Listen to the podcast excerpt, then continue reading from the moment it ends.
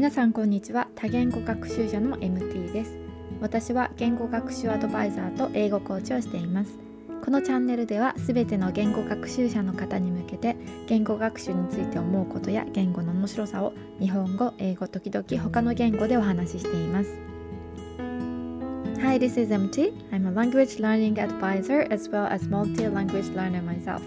In this channel, I share my language learning experience and talk about language in general in Japanese, English, and sometimes other languages.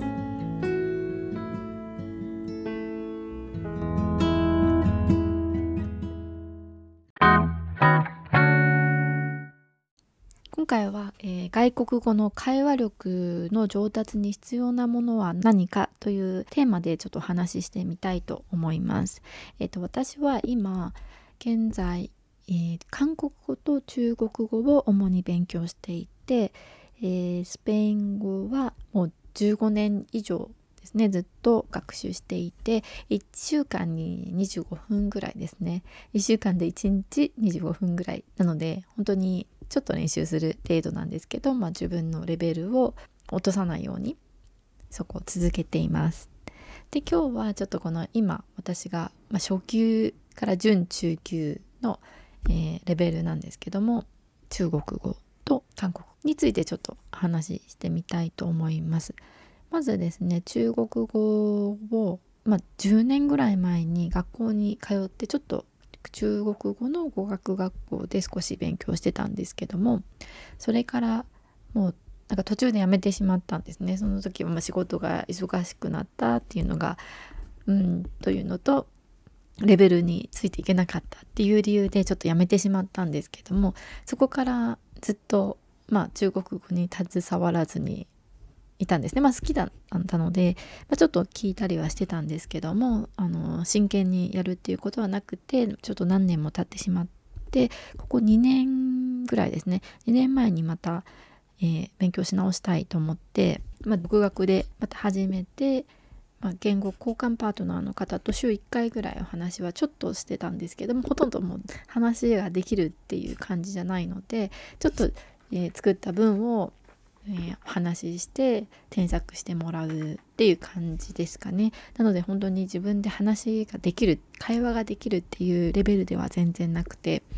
で発音をちょっとねあの見てもらったり発音の悪いところをちょっと教えてもらったりっていう感じでした。ででそれで、まあ、2年間ちょっとゆっくりですね。もう真剣にずっとっていうわけではないんですけどもやったりやらなかったりで続けていてでもなんかなかなか伸びない。ちょっと真剣にやりたいなと思い出してやり始めたんですけどもなかなか思うように伸びなくてそれで、まあ、どうしたらいいんだろうってちょっとまた考えてみたんですね。何がいけないんだろうって思った時にで自分でまあ独り言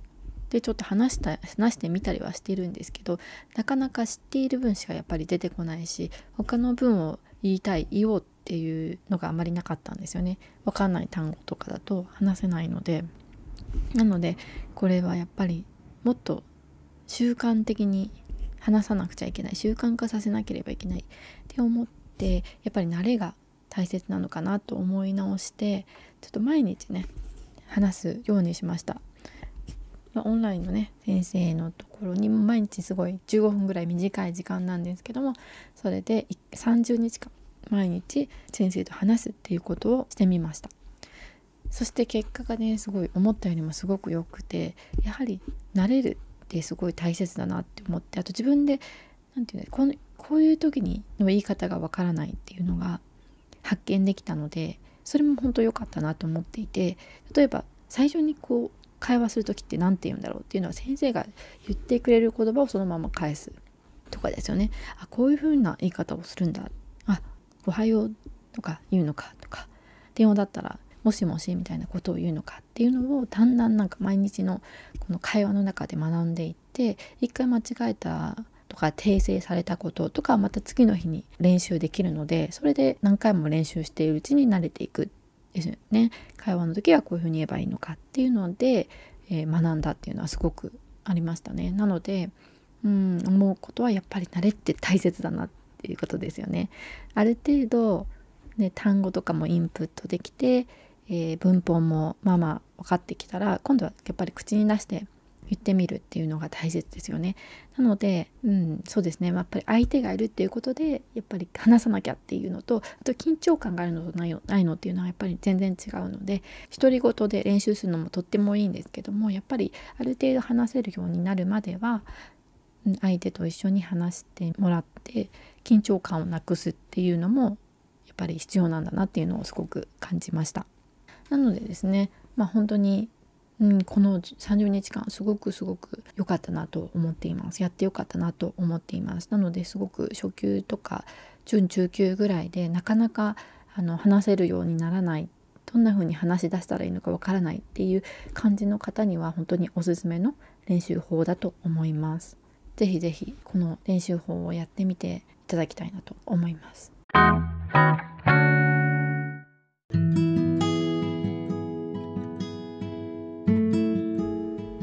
かがだったでしょうか？今回は日本語で外国語の会話力の上達に必要なものは何かというテーマでお話ししてみました少しでも言語学習者の方の参考になれば嬉しいです Okay, that's all for today. Thank you so much for listening and hope to see you next time. Bye.